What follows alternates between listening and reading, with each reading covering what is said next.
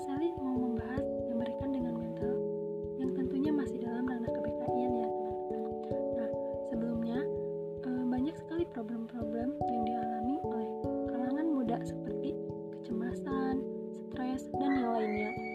Nah berbicara soal kesehatan tentunya bukan hanya kesehatan fisik yang perlu diperhatikan tentunya kesehatan mental juga perlu diperhatikan sebab di era saat ini banyak orang yang gangguan kesehatan mental yang kemudian berujung pada tindakan bunuh diri wah ngeri sekali kan ya nah tentunya ini sangat berbahaya kali ini saya akan membahas tentang bimbingan mental spiritual di mana ini akan membantu teman-teman untuk keluar dari problem-problem uh, masalah yang tadi sudah disebutkan nah apa sih yang dimaksud bimbingan mental spiritual itu?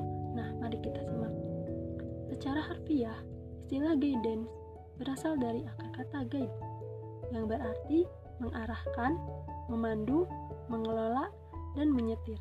Nah, sedangkan menurut Prayitno dan Erman Amti mengemukakan bahwa bimbingan adalah proses pemberian bantuan yang dilakukan oleh orang yang ahli kepada seorang atau beberapa orang individu, baik anak-anak, remaja, maupun dewasa.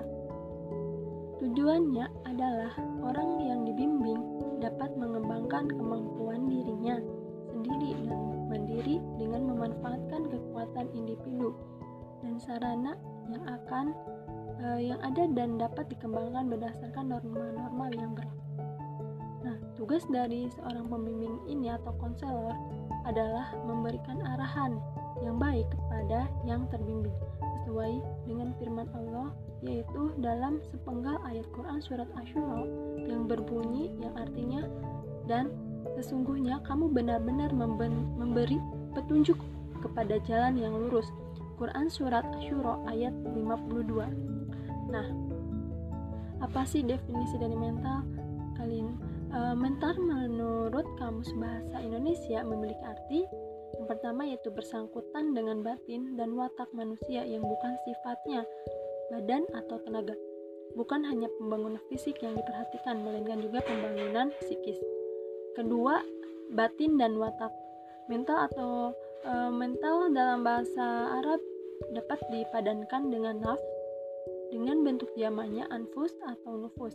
Ia memiliki beberapa arti di antaranya jiwa, ruh, darah, jasad, orang, dan diri sendiri. Mental diartikan sebagai kepribadian yang merupakan kebulatan yang dinamik yang dimiliki seseorang yang tercermin dalam sikap dan perbuatan atau terlihat dari psikomotornya. Menurut Zakiyah Derajat mendefinisikan bahwa mental yang sehat adalah terwujudnya keserasian yang sungguh-sungguh antara fungsi-fungsi kejiwaan dan terciptanya penyesuaian diri antara individu dengan dirinya sendiri dan lingkungannya berdasarkan keimanan dan ketakwaan serta bertujuan untuk mencapai hidup bermakna dan bahagia di dunia dan di akhirat. Spiritual uh, merupakan kebangkitan atau pencerahan diri dalam mencapai makna hidup dan tujuan hidup. Spiritual merupakan bagian esensial dari keseluruhan uh, kesehatan dan kesejahteraan seseorang. Spiritual memiliki kebenaran yang abadi yang berhubungan dengan tujuan hidup manusia, sering dibandingkan dengan sesuatu yang bersifat duniawi, sementara di dalamnya mungkin terdapat kepercayaan terhadap kekuatan supranatural seperti dalam agama, tetapi memiliki penekanan terhadap pengalaman pribadi. Nah, teman-teman, jadi dapat disimpulkan bahwa bimbingan mental spiritual merupakan salah satu cara untuk membentuk akhlak manusia agar memiliki pribadi yang bermoral, berbudi pekerti yang luhur, dan bersusila, sehingga seseorang dapat terhindar dari sifat sebagai e, langkah penanggulangan terhadap timbulnya kenakalan remaja. Dan juga dapat disimpulkan bimbingan mental spiritual adalah proses pemberian bantuan terarah, kontinu, dan sistematis kepada setiap individu agar ia dapat mengembangkan potensi atau fitrah beragama yang dimilikinya secara optimal dengan cara menginternalisasikan nilai-nilai yang terkandung di dalam Al-Quran dan hadis Rasulullah Shallallahu Alaihi Wasallam ke dalam dirinya, sehingga ia dapat hidup selaras dan sesuai dengan tuntunan Al-Quran dan Al-Hadis. Selanjutnya, ada tujuan bimbingan mental spiritual adalah sebagai berikut. Yang pertama, untuk menghasilkan suatu perubahan, perbaikan, kesehatan, kebersihan jiwa dan mental. Jiwa menjadi tenang, jinak, dan damai. E, bersikap lapang dada dan mendapatkan pencerahan taufik dan hidayah Tuhan.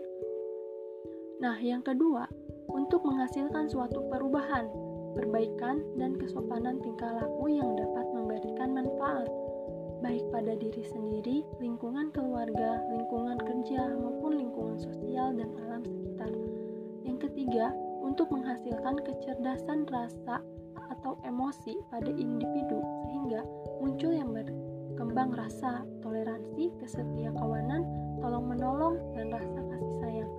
Yang keempat, untuk menghasilkan kecerdasan spiritual pada diri individu sehingga muncul dan berkembang rasa keinginan untuk berbuat taat kepada Tuhan, setulus ketulusan mematuhi segala perintahnya, serta ketabahan menerima ujiannya.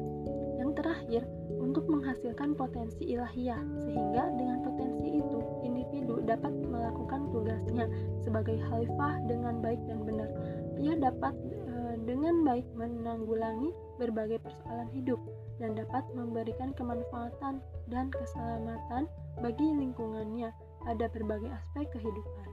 Nah, teman-teman, mungkin ini pembahasan podcast seri kali ini. Semoga bermanfaat bagi teman-teman semuanya.